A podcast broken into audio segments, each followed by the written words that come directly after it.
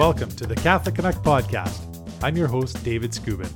This is a podcast for all Catholics and people of goodwill who strive to live in the world but not be of the world. First and foremost, we need to be disciples of Jesus ourselves, and then we go forth and make disciples of all nations, just as our Lord commanded. Through a series of timely topics and great guests, we will take that long and narrow journey to heaven together, encouraging each other in faith and virtue along the way. So let's get started.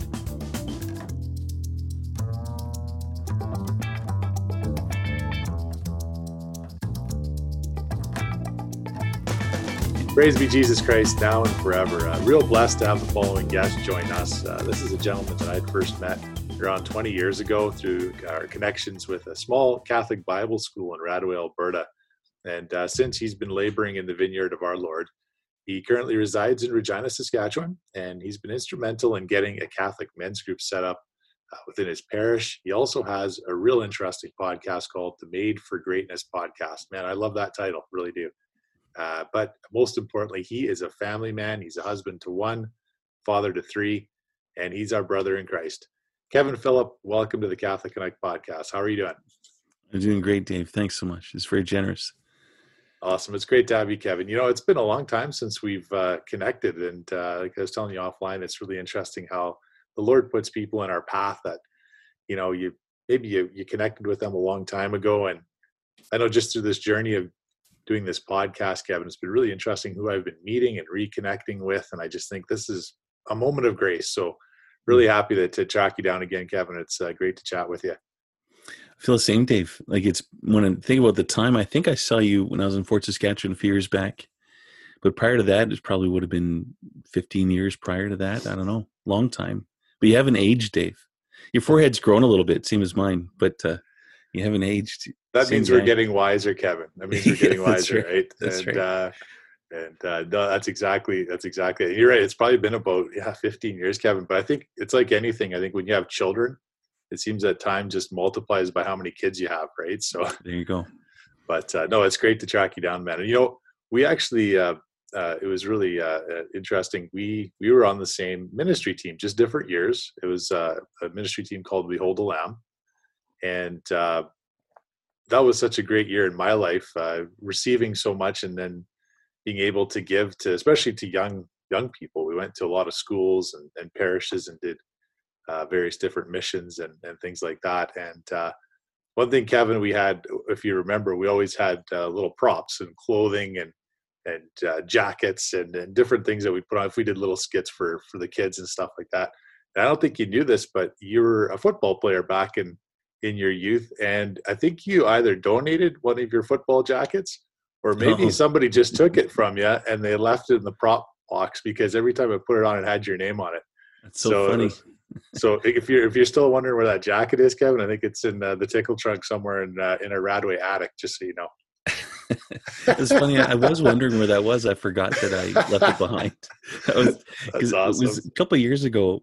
Uh, this is kind of a neat story. You're a big sports fan. You know John Chick. Do you know John Chick? Absolutely, yeah, John Chick, you betcha. Good He's Catholic uh, gentleman too. Yeah, absolutely. Very good Catholic gentleman. We, my, I'm not. I, I have to admit, um, despite playing football, I quit following football. I just found it a little boring. I'd go to the Eskimos games in Edmonton and I'd fall asleep. It, it was just awful. I feel bad saying this. Anyway, um, we were at mass one time, my wife and I, and it was a, it was sort of the late mass, and this big family was there in front of us, a couple rows up ahead. Didn't know who they were, and their kids were so well behaved, and so my wife just felt inspired to go up to the, the to the wife and just say, "Hey, you know, welcome. I haven't met you yet. I just want to let you know that your kids are so well behaved. It was so great to see such a big family here at Mass. And if there's anything we could pray for, if you ever need help with anything, let us know." And she was really gracious, and she said, "Oh yeah, thanks." And um, and then and then Kara's just like, "Well, how would you like to?" They she just said that they just moved back to Regina. They're away for a while or something like that. I don't remember what the story was. And um, and so Kara's like, "Well, do you want to come over for supper one day?" And the wife said, "Of course, that'd be great. I'd love to get to know other Catholic families." And and the man, I shook his hand, and he said his name was John, and I never clued in at all. And so then weeks passed, and Kara's telling her mother, and her mom, who's a huge Ryder fan, huge Saskatchewan Roughriders fan, and uh, for anyone might be listening, Saskatchewan Roughriders is the best CFL team in the entire league. Right? Hey. That, well, well Kevin, now we don't have the Edmonton Eskimos anymore. So I mean, uh, oh, they're not the Edmonton Eskimos anymore. Not the so, Eskimos anymore, man. Yeah. So I, oh, uh, I, I leftism. I, I, have. A, yep. That's you know Kevin. We could do a whole other podcast on the cancel culture, and, oh, uh, and yeah, it, it, claimed our our beloved. Uh, at least the team of your youth, the Eskimos. Uh, yeah, they what's, are. What's the name now? What they're they? just called the Double E football team. Oh, yeah. Double E. Come yeah. on. Yeah, the, the, joke is they they want to keep the logo the double E, so uh, maybe saying, why don't you just call yourselves the Edmonton Emasculated? you know, it's it's it's so ironic. I should get back to the John Chick story, but it's so ironic that because you don't name teams after weak people or weak groups. Yeah. You name people after strong, like the Spartans. My football team growing up was the Spartans.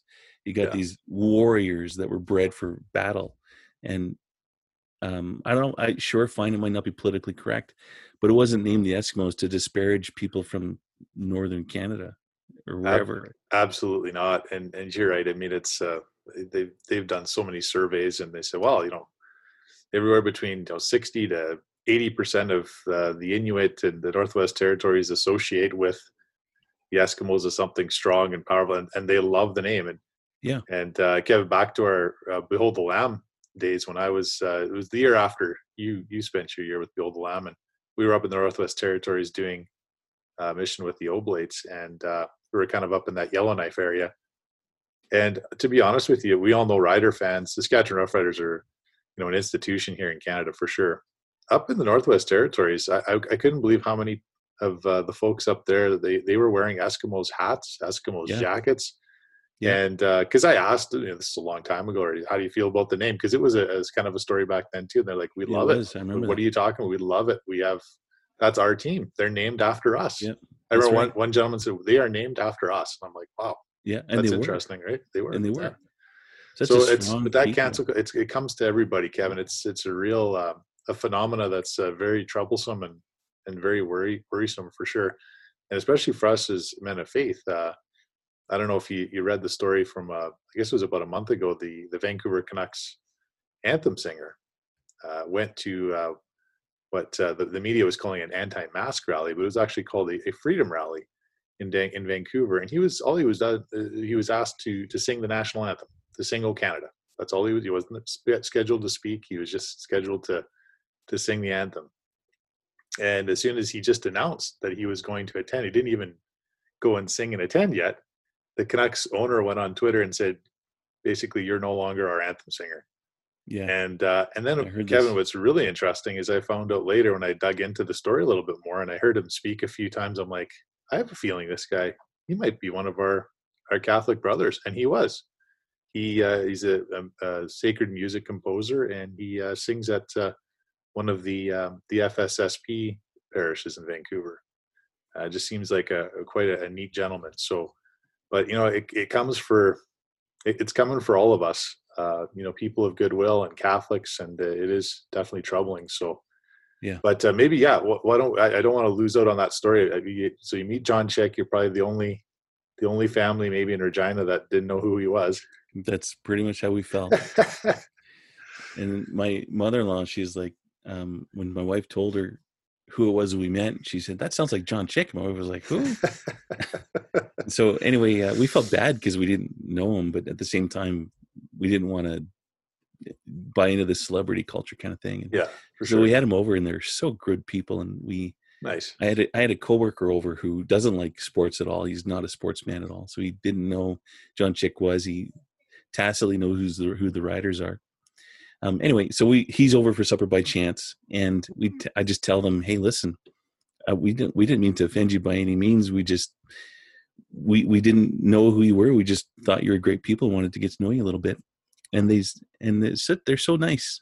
Anyway, the the funny part was in high school I got some awards and trophies from football. So my kids, by chance, my parents gave us my old trophies from high school right shortly before, maybe a week, maybe two weeks before. so my kids had these things in their playroom because it's not something that I valued holding onto. Them. My kids liked them. Anyway, So they so the the chick family are downstairs playing with my kids, and my kids say, "Hey, look, look at my dad. He's a football hero. He he, he got this award for playing football." and you know, meanwhile, this dude probably has you know I don't know if he's ever got a Super Bowl. I don't know if the Colts got Super Bowls when he was there, but um, he's got Grey Cup rings and professional player. We felt kind of funny.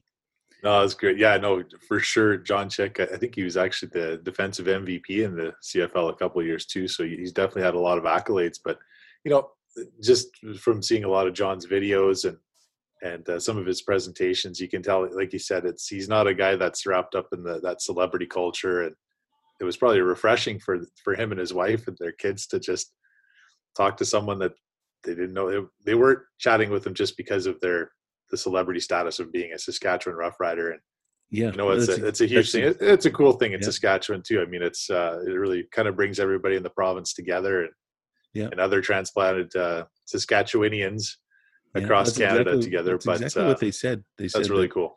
It was refreshing, but um, yeah, yeah, it'd be uh, it'd be challenging to get to know people. Well, I, Kevin, I heard Tom Brady is actually a baptized Catholic. So if we ever head to Florida, I wonder what are the chances we could invite him out for dinner and oh, that'd be cool. Chat chat faith with him. I don't know. Did you ever meet uh, Father Miles Gaffney from Cal- Calgary? You know, I've I've heard of Father's name. I just uh, oh, okay. I've never met him in person though. No. And great, great guy. Anyway, the reason why I bring him up because he knew every single Catholic player in any sort of sports. You know, he's just like, oh, that guy's a Catholic. That guy's a Catholic. kind of neat to know. Yeah, absolutely. And we need to pray for those guys too. You know, you do hear a lot of uh, athletes and, and even, you know, uh, people in Hollywood that say we're Catholic, right? And, yeah. Uh, but then it makes you kind of cringe to say, well, what does that mean? Right. And, yeah. Uh, you know, something we could probably touch on here a little bit, Kevin, too, is, is, um, you know, when you hear Catholic, are we talking about, you know, a, a guy like John Chick, uh, you know, he's retired now from the CFL, but he's still really active in, in uh, promoting the faith, promoting the Catholic faith and, and he's doing that through um, fitness. He wants people to stay fit, not only uh, physically but also spiritually. And I think that's just awesome. And then you then you look at politicians that claim to be Catholic, and uh, you realize that there is a, a, massive delta between what is legitimate and um, and what is uh, what is false, quite mm-hmm. frankly. And uh, it's you know scandal. Kevin is uh, is there is there a bigger hurdle for Catholics to climb than when we have a church full of people of, of scandal, uh, especially public scandal. It's it's such a poor witness, isn't it? hundred percent. Uh, we just have. I, I, don't know about you. I I love American politics, and uh, like we got our our own prime minister Justin Trudeau, baptized Catholic.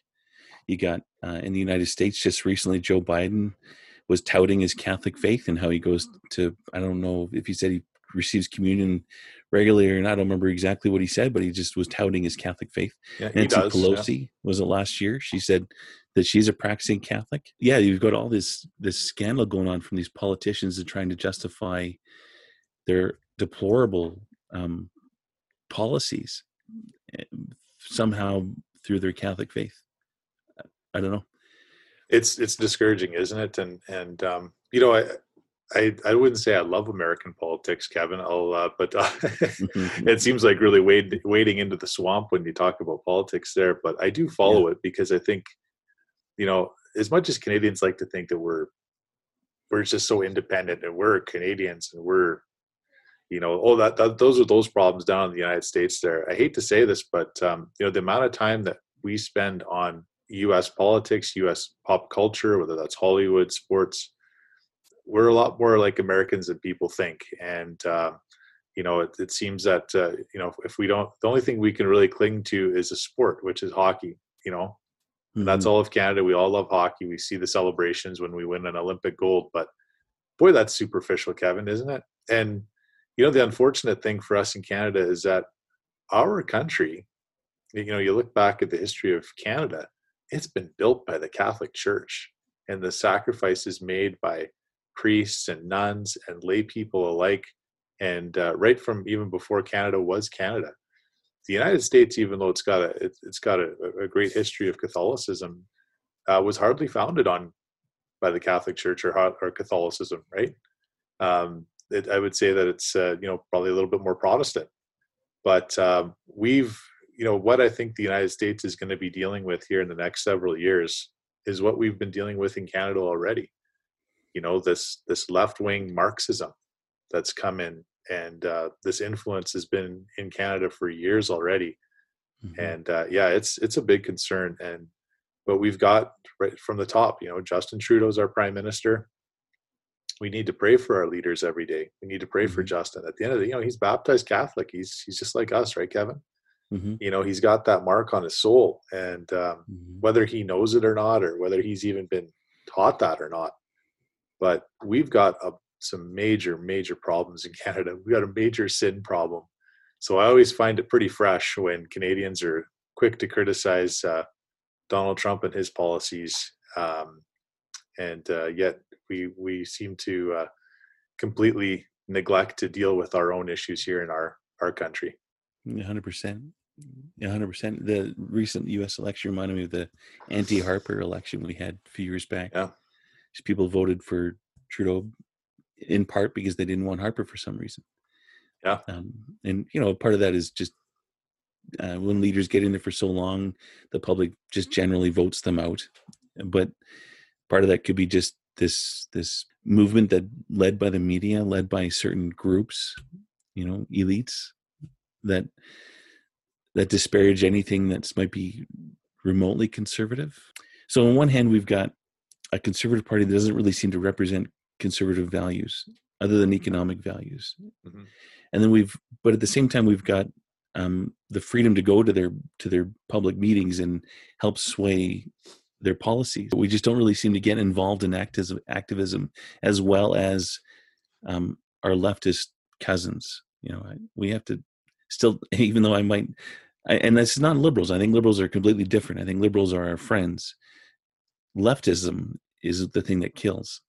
And like you said with the Eskimos, that were that wasn't liberals. You know, that was this leftist cancel culture. And um, I heard stories of these people going to the Conservative Party's meetings and helping to sway their, you know, voting in certain big swaths of people going to these things so they can vote for certain policies for them to adopt. And they just that that's just um, it's it's freedom that they they're allowed to do that. Nothing wrong with I mean nothing inherently wrong with them doing that but we're the ones really i mean we can't we can't be completely innocent because we're not really involved as well as they are and they really know how to use this stuff whereas we just tend to just sit back and acquiesce oh well yeah there's no law on abortion in canada i mean in general there's a lot of um, conservatives and a lot of catholics a lot of christians a lot of liberals who who want at least at the very least we agree on that there should be a law. Um, but we just tend to just sit back and let this stuff happen and we just i don't know i don't know what the right word is. I think acquiesce is a good word. We just sort of been you know just hunch over and say okay well this is what the law is uh, nothing much i can do about it. We have friends that are heavily involved in the pro-life movement for example as one example among many who do a lot of great work and maybe feel a little bit tired that more people aren't responding along with their their clarion call um, no, I think it's true, Kevin, and, and it, I think it has everything to do with the, the state of our church and and our spiritual walk.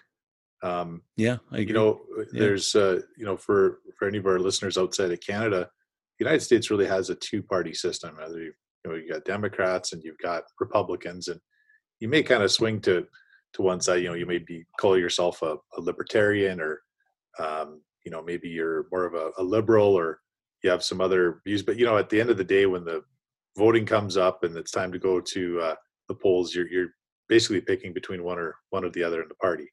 Yeah.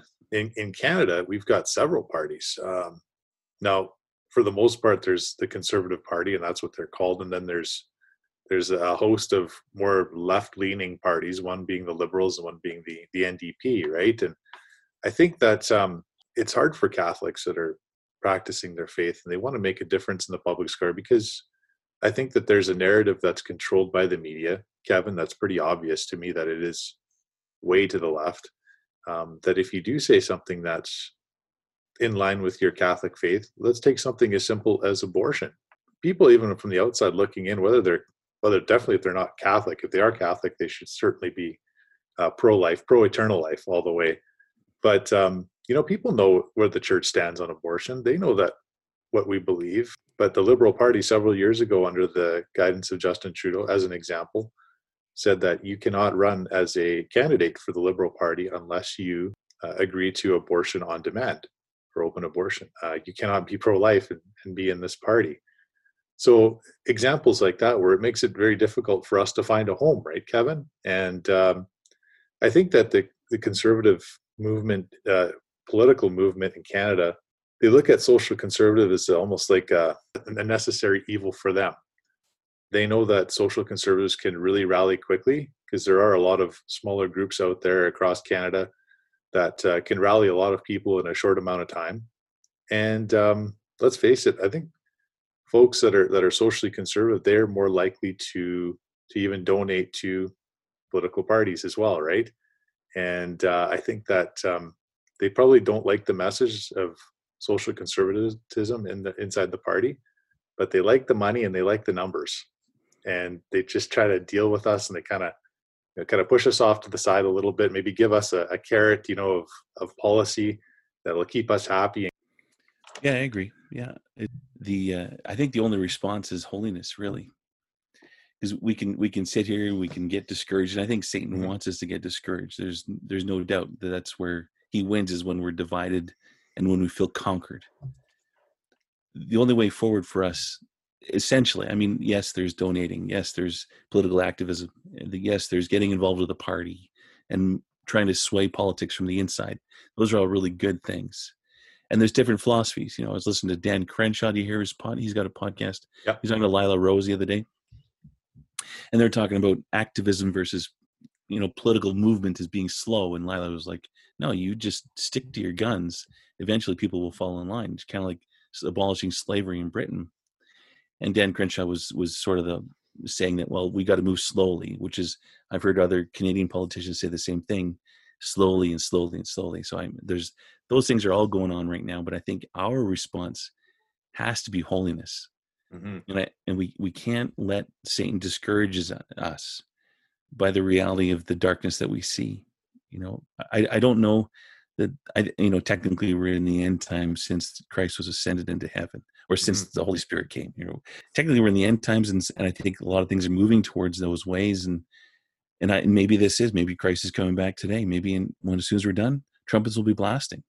Our only response to the situation we're in is holiness.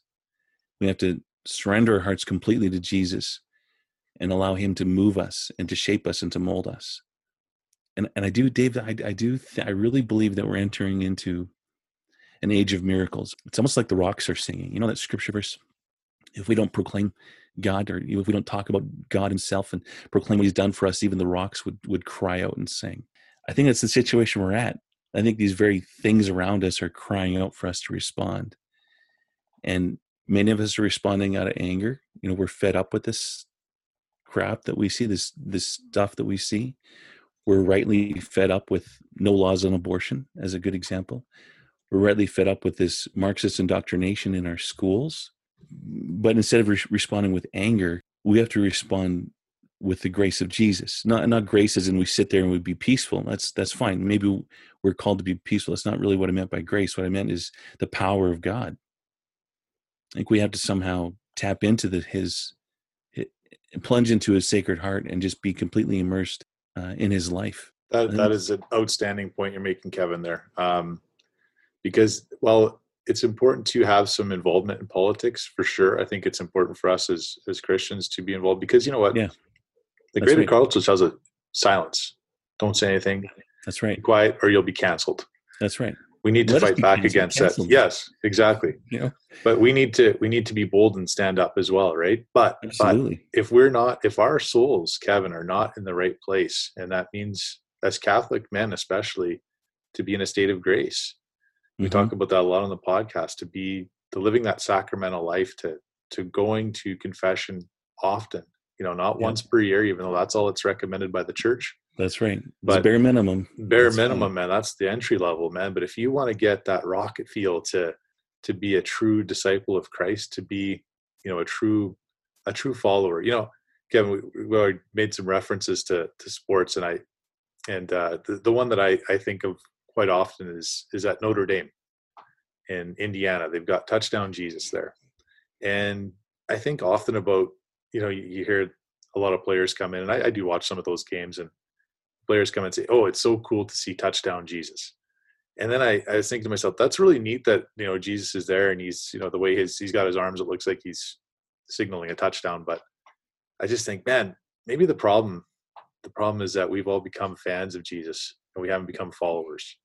There you go. Does that make Perfect. sense to you, Kevin? hundred percent.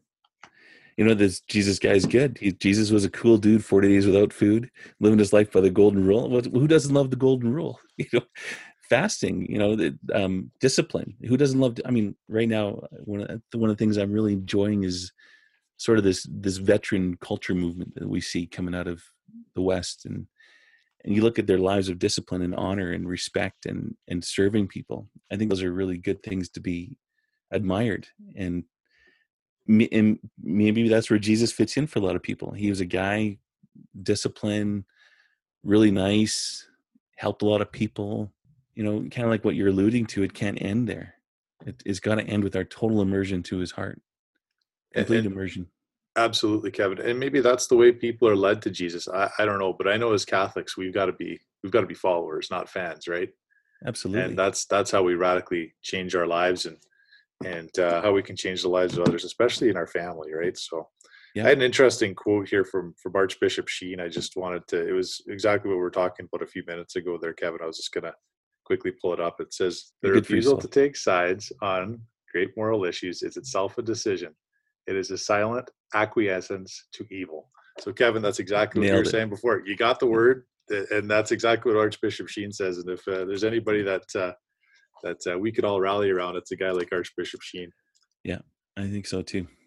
I was just looking at that for that verse that you were saying about the stones crying out. I think it was from Luke 19 here. So, but uh, yeah, if Thank I find you. it, I'll, I'll read yeah. it. But that's uh, I think that was when Jesus was coming in on. Um, yes, that's right. Palm Sunday, wasn't it? That's right. Yeah. So, yeah, I'm just right. taking a quick look, but we can keep keep on chatting. So, but that's okay. What what what does that mean to you, Kevin? I mean, we talk about you know being that follower and what is what is Kevin Philip's rule of life? You know, we, we talk about going to mass, uh, receiving the Eucharist, going to confession.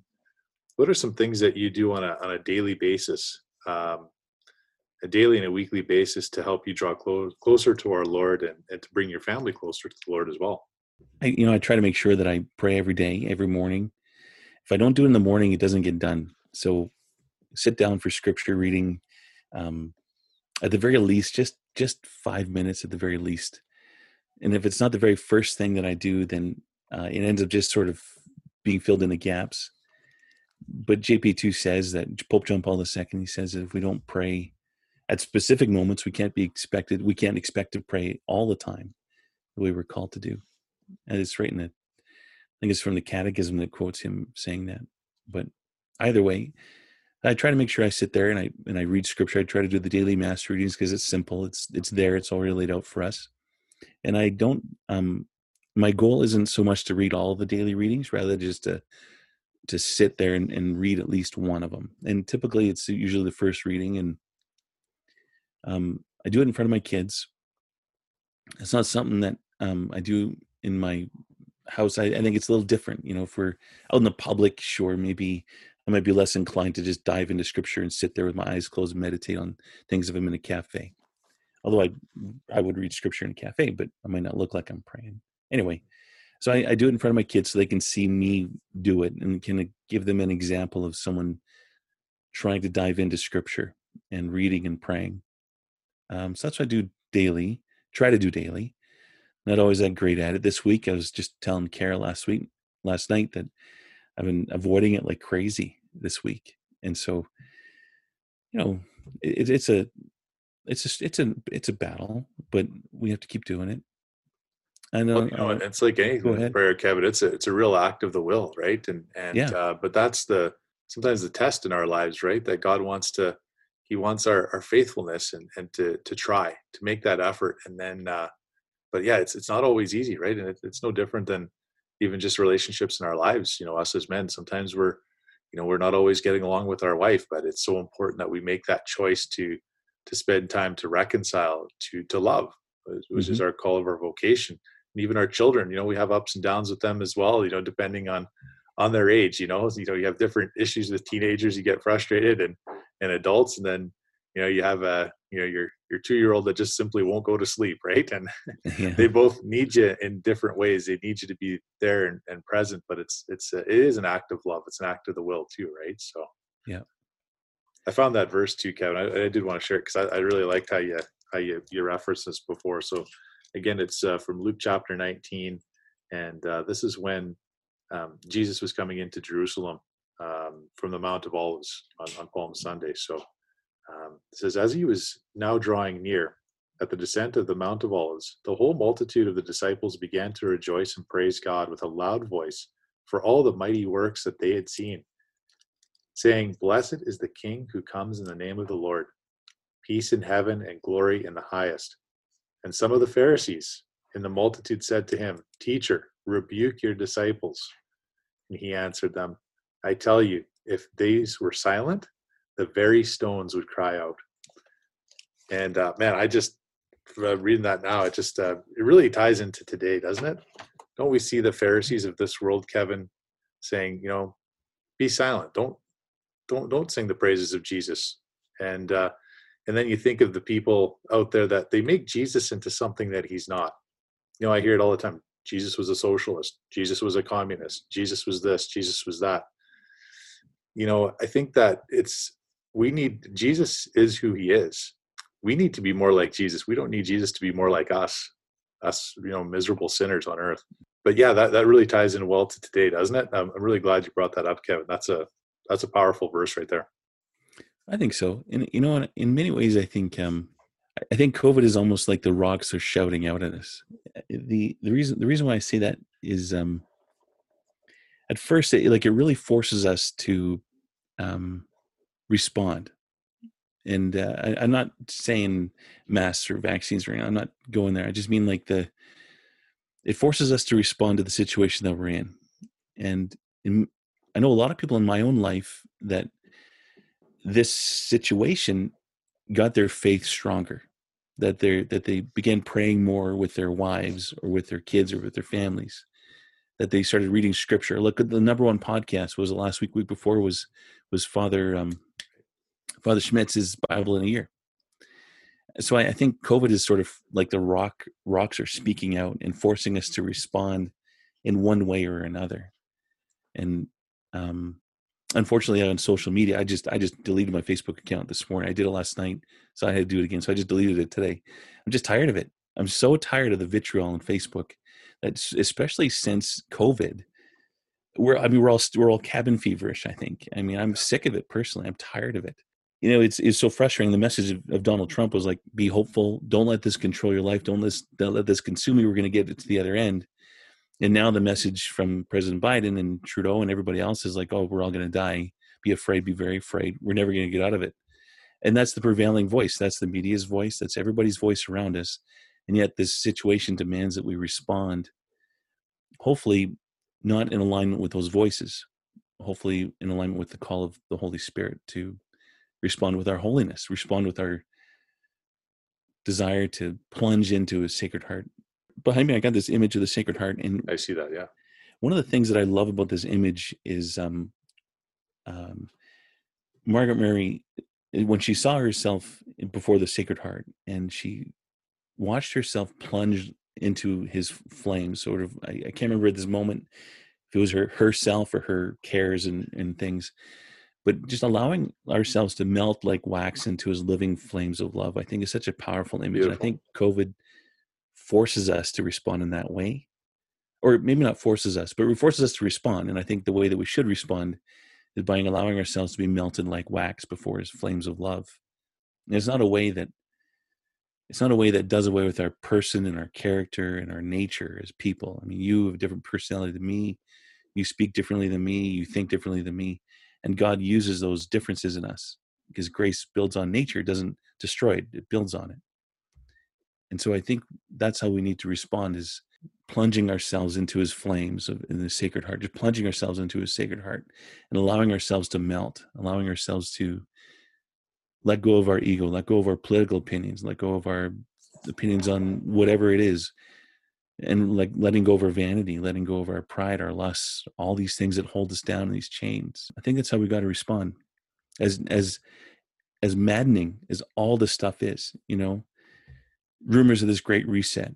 And then also, oh no, there's no such thing. And then the, these politicians start talking about great reset, and then all of a sudden it's a thing. And then you're crazy if you think it's a thing. And now, and then they're talking about destroying our economies. You know, these jobs are are done. I mean, this is a really hard situation that we're in, and unless you have a government job, I'm not disparaging people in government jobs, but unless you have a government job, um, your life is is completely turned upside down. And I'm using government jobs as an example, but they're really good pay, excellent benefits. It's almost it's almost impossible to fire you um, unless you have a job like that. These are really challenging times. I know a lot of families who don't have work, who don't have any more income, who don't want to rely on the government but don't have a choice in doing it. The, the saying that we're we're all in this together is is starting to get lost on a lot of people, right? And, it is. It really is. And it's it's coming from a certain segment of of uh, people. Um, it is most a lot from politicians for sure. But there there was a number that I was listening to. Uh, I don't know if it was just out of British Columbia itself or across Canada, but they said out of all the jobs that have been lost since since COVID nineteen started this uh, this crazy virus, uh, you know, ninety four percent of them were from the private sector. Yeah, only six from the public. Yeah, I don't want anybody to lose their jobs. I, you know, that's whether you're in the public or private sector, but there has to be uh, a better balance, I think, in in that that response. Saying, you know, we're in this together. When we're not and to um, i don't think that you know kevin you me i think we fall into a group of people that we're not denying that there's a, a virus out there there's there's lots of viruses out there for that matter yeah, that's right it's not right. just this covid-19 virus we are saying that the response to the covid-19 uh, this outbreak is um, way too harsh. And i think that it's fair for us to question that especially when we see our friends and family and uh, you know our colleagues even in, in my I, I work a secular job. Uh, when we see people lose their jobs and their livelihood um, you know getting a, a small uh, portion of assistance from the government and then you know seemingly society well, you got your your your assistance your cerb we call it in canada. You know that now yeah. be quiet and we're in this together. That's right. That's not that's not how we work. And you know and, and pope john paul yeah, mask up, mask up, or else, yeah, or yeah, re, or uh, yeah, reap the the repercussions. And you know, our um, Saint John Paul II said it so well. You know, when he talked about he has a, a great encyclical, and I escapes my mind the exact name of it, but it's on human work. Uh, I'd yeah, love to. L- l- l- yeah, yeah. I'd love to say the Latin name just to sound like I'm sound like I'm smart. yeah, yeah. But but basically, he says that you know work is is the dignity of every human person, right? And it's so yes. important that we work at whatever we do, right? and um, and to find a job that brings you fulfillment. And sometimes, you know, like myself, I I don't work in a, a job that really has anything to do with Christianity. It's uh, it's definitely a secular job, but it's how you treat the people around you. It's how you develop those relationships, and uh, it is a vocation. And I'm I'm thankful that I, I'm working right now. But there's just so many, Kevin, like you said, that that don't have uh, that. It, it, it can get really frustrating because, like you said, the Great Reset. It seems like politically and through the media, they're taking advantage of a situation to push an agenda that has nothing to do with people's health, really. This is an agenda that's going to change economic and social policy. And for, for men of faith like us, Kevin, and, and a lot of our listeners and women as well, we need to stand up to these things and, and speak out, not only for ourselves, our children, but also for our brothers and sisters that are that are um, that are unemployed or or just less fortunate right? We we need to uh, when i say less fortunate i mean in the physical sense. Um, uh, you know it's it's just so important that we we step up. And boy I, I, love you know the sacred heart of jesus. I, I love how you tie that in because we need to find refuge in something to find refuge in in jesus and his sacred heart the value to that is just immeasurable isn't it completely yeah this this reset stuff like you said it's um it, i mean for for us who who sort of keep our ears to the ground a little bit. This isn't anything new. This has been going on for a very long time that they have been wanting this. And, you know, in many ways, I think for all his flaws, I think Donald Trump was sort of the last guy in their way in many, many respects. Um, mm-hmm. but, um, it's almost like a like a conspiracy of values where they all value the same thing and they see a good a redistribution of wealth is a good thing. There's a lot of poverty in this world. We've got to combat it. That's a good thing for us to combat poverty. There are different philosophies as to how we tackle poverty. I, my philosophy is teach them how to fish. You know, a lot of for a lot of these guys, they just give them money. Just give them a fish. Why? Why should you bother teaching them? And you know, in, in some ways, um, I think their pursuits are noble, but when it comes to the detriment of liberty and the detriment of humanity, I think that's when they it's not justified. Uh, you mentioned Marxism, and Mar- it totally it, Marxism justifies the the means by the end that they're trying to achieve. Absolutely. And so all this suffering that you and I and our friends and our acquaintances are going through is totally justified. It's short term pain for a long term gain. And like you said, if we don't speak up against this stuff in some way, maybe it's a dialogue, maybe it's contacting your politician and saying, "Hey, man, I don't like this stuff," or maybe it's with your friends, dialoguing with them and and making sure it's a dialogue. You know, I, I tend to walk away because I, eh, the, you know, I've got some family and some friends who are sort of loving this lockdown stuff and see it's justifiable. Whereas for myself, I see the suicides, I see the drug overdoses, the domestic violence as a result of these lockdowns, and it's not justified by any means, uh, from from my perspective. And uh, I don't, I think it's obvious personally but they think it's obvious too. So I enter into a dialogue and I find that I just can't. I, I have to walk away sometimes from conversations with them. Politics, it, it does get into, I, I, don't even say Marxism is, is politics and social. This, these are legitimate ideologies mm-hmm. that political parties are based on. Yeah. So, you know, we're not warring on political parties here necessarily. I mean, there's ones that we certainly disagree with, but I, but I'll tell you, I'll war on their ideology every day of the week, you know, you know, Kevin, you think of Marxism and and um, you know, from Marxism, we have socialism, we have communism, and you know, as one of the the uh, the sayings or these slogans, uh, the, this great reset that these um, these global elites are are pushing, and it's no longer a conspiracy. I, I don't think anybody can you can't deny that, that anymore. No. How do you but say that anymore? You, you can't say really. it. No. one of them, Kevin, is uh, you will own nothing, but you will be perfectly happy. I believe is what it said. Yeah. And yeah. I, would like to challenge whoever says that, whoever believes that. You know, talk to your rank and file people in China, um, a, a, regime that's totally immersed in a godless society that's based on Marxism, radical communism. If you own nothing, we're not talking just about property. What do they take? They, they take your body too.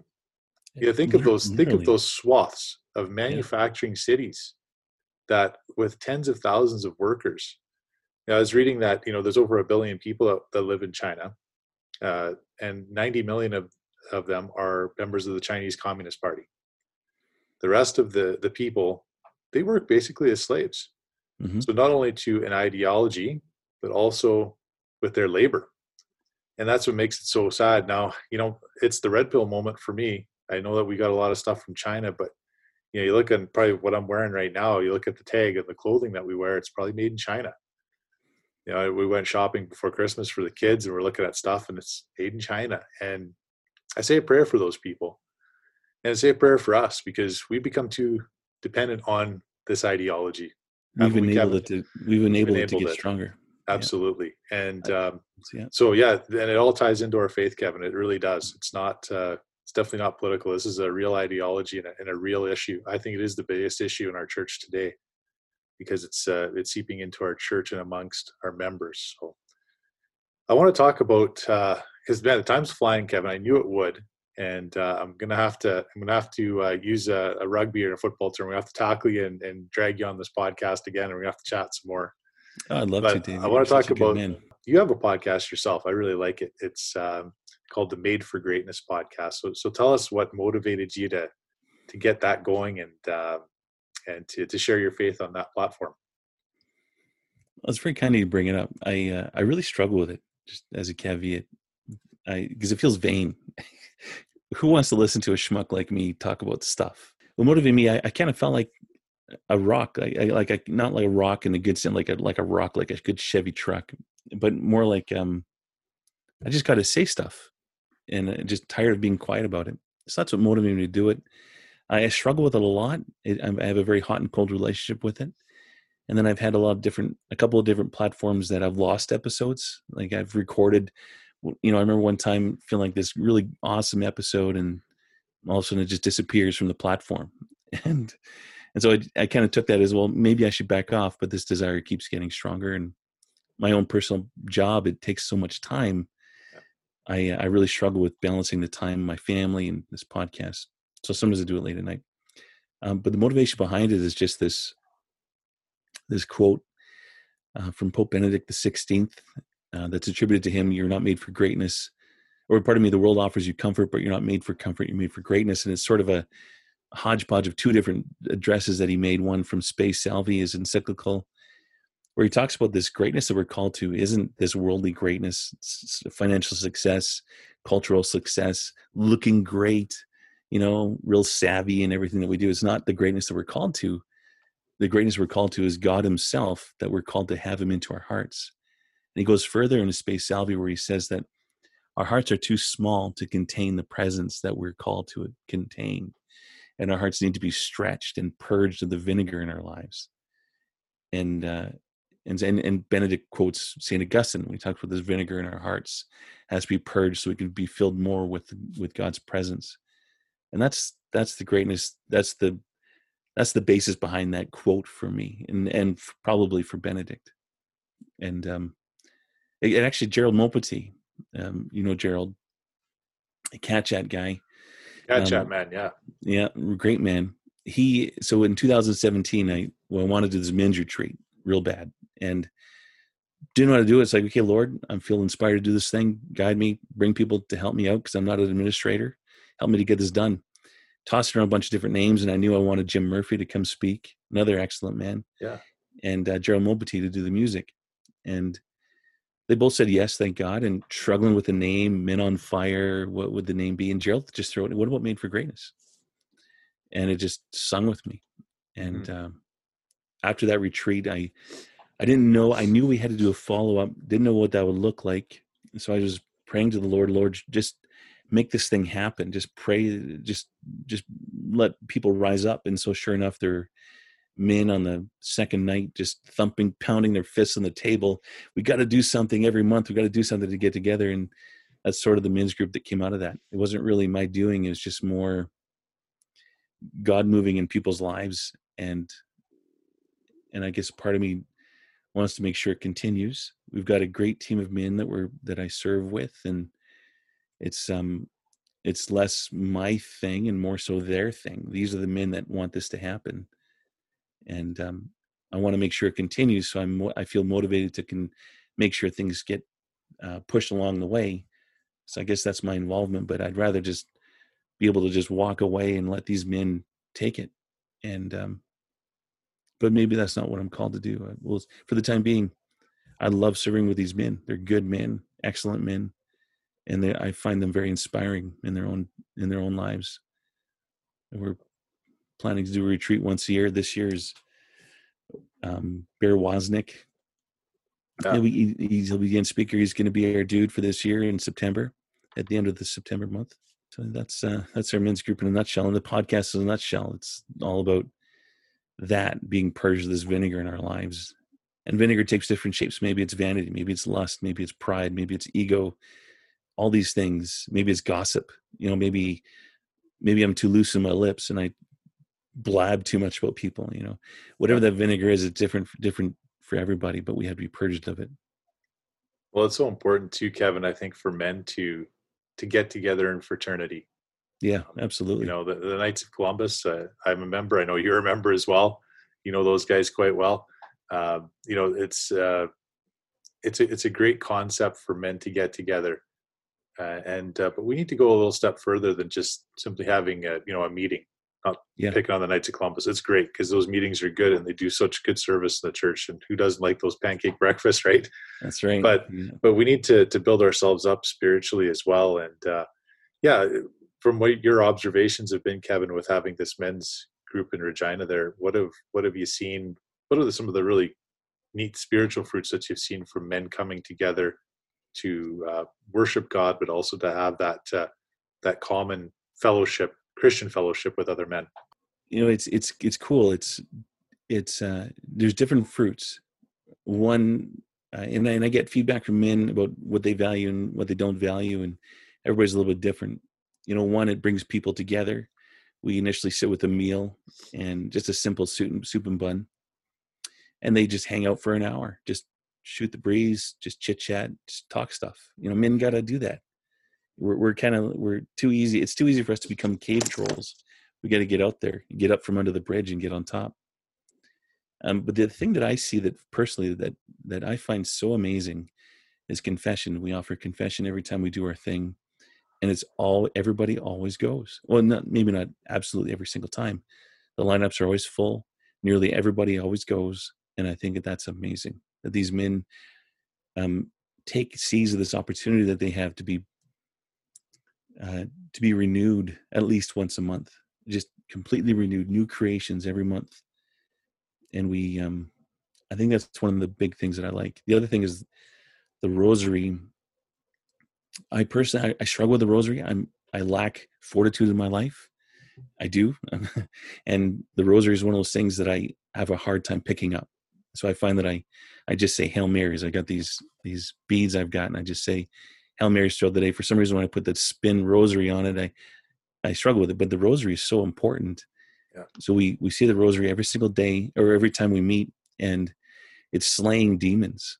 It's slaying these demons that plague our hearts, that plague our families, plague our churches, and that's partly why I think the rosary is so important. Not just because it forces us to dive into the mysteries that we're chewing on, but it slays the demons around us. That, that's and, that's outstanding, Kevin. So good. And, and you know what? Uh, you know the rosary, praying with the rosary. You know, that's what I've heard too in any kind of prayer, but especially when you bring in Our Lady, you know, the, the Queen of Purity, you know, the Queen of uh, of humanity. When yeah. we bring her in and we start praying and, and invoking her, you know, we're really sending arrows into into that that world on the other side, into that spiritual realm, right? And and uh, you know, these prayers they they they hurt demons. They make a difference. They make a big difference for us. So, you know, I just want to encourage our listeners: if you can pray the Rosary every day, pray the Rosary every day and fellas, if you can get together with other men, you know, maybe that's that Knights of Columbus meeting that, uh, you know, hopefully we'll get back into person soon. Maybe have start with the rosary before we have the meeting. You know, sometimes there's a mass before the meeting, anyways. Do it before mass, and uh, it, it's so efficacious for us. And you know, Kevin, I, I'm really glad you brought up going to confession and how many of those those gentlemen go and receive that that sacrament of healing, right? To mm-hmm. talk about the Great Reset, physically, you know, in the there world, this weird one. Well, this yeah. is the great spiritual reset we go. need. From the Catechism of the Catholic Church, I want to just conclude on this, Kevin, because I think it really ties in nicely to to living a sacramental life. It's uh, from Catechism of the Catholic Church, 1458. It says the whole power of the sacrament of penance consists in restoring us to God's grace and joining us with Him in an intimate relationship. Reconciliation with God is thus the purpose and effect of this sacrament for those who receive the sacrament of penance with contrite heart and religious disposition. Reconciliation is usually followed by peace and serenity of conscience with strong spiritual consolation.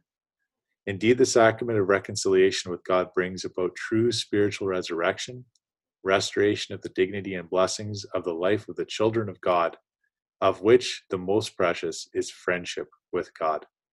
So, you know, I just want to encourage our listeners again that this the sacramental life to bring you back into a state of grace and to that walk with God. It's just it's so important, and uh, to do it for yourself as an individual, and to set that example for our children too. And if you're if you're a grandparent, set it for your grandchildren as well. It's uh, we all have a part to play in being a witness, and um, and even back to prayer too. We need to combat the evil in this world and um, you know these are all things that we can do to to fight against that so kevin i just want to thank you man for being a brother in christ and i was so great to to connect with you let's do this again soon and uh, yeah thanks for uh, for your witness and what you're doing out there in saskatchewan Oh, Dave is, is I, I, love this. You know, if you want me to come back and do this, I'd be happy to come back. I don't know how much I add to it, but I'd love to chat with you again. You've added a lot, Kevin. This has been a great conversation, man. I appreciate it. Thank you so much.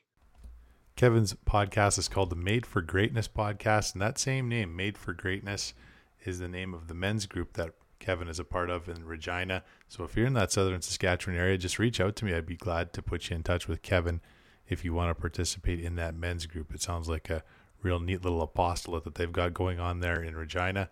And uh, hey, that inspires me, and I hope that inspires you to maybe get something going at your local parish level because we really do need, as men and women too, but especially for men, to get together and share our faith with each other and fight this battle together and journey to heaven together. So, thanks again to Kevin Philip for joining us on this episode of the podcast. And thanks for listening, everyone.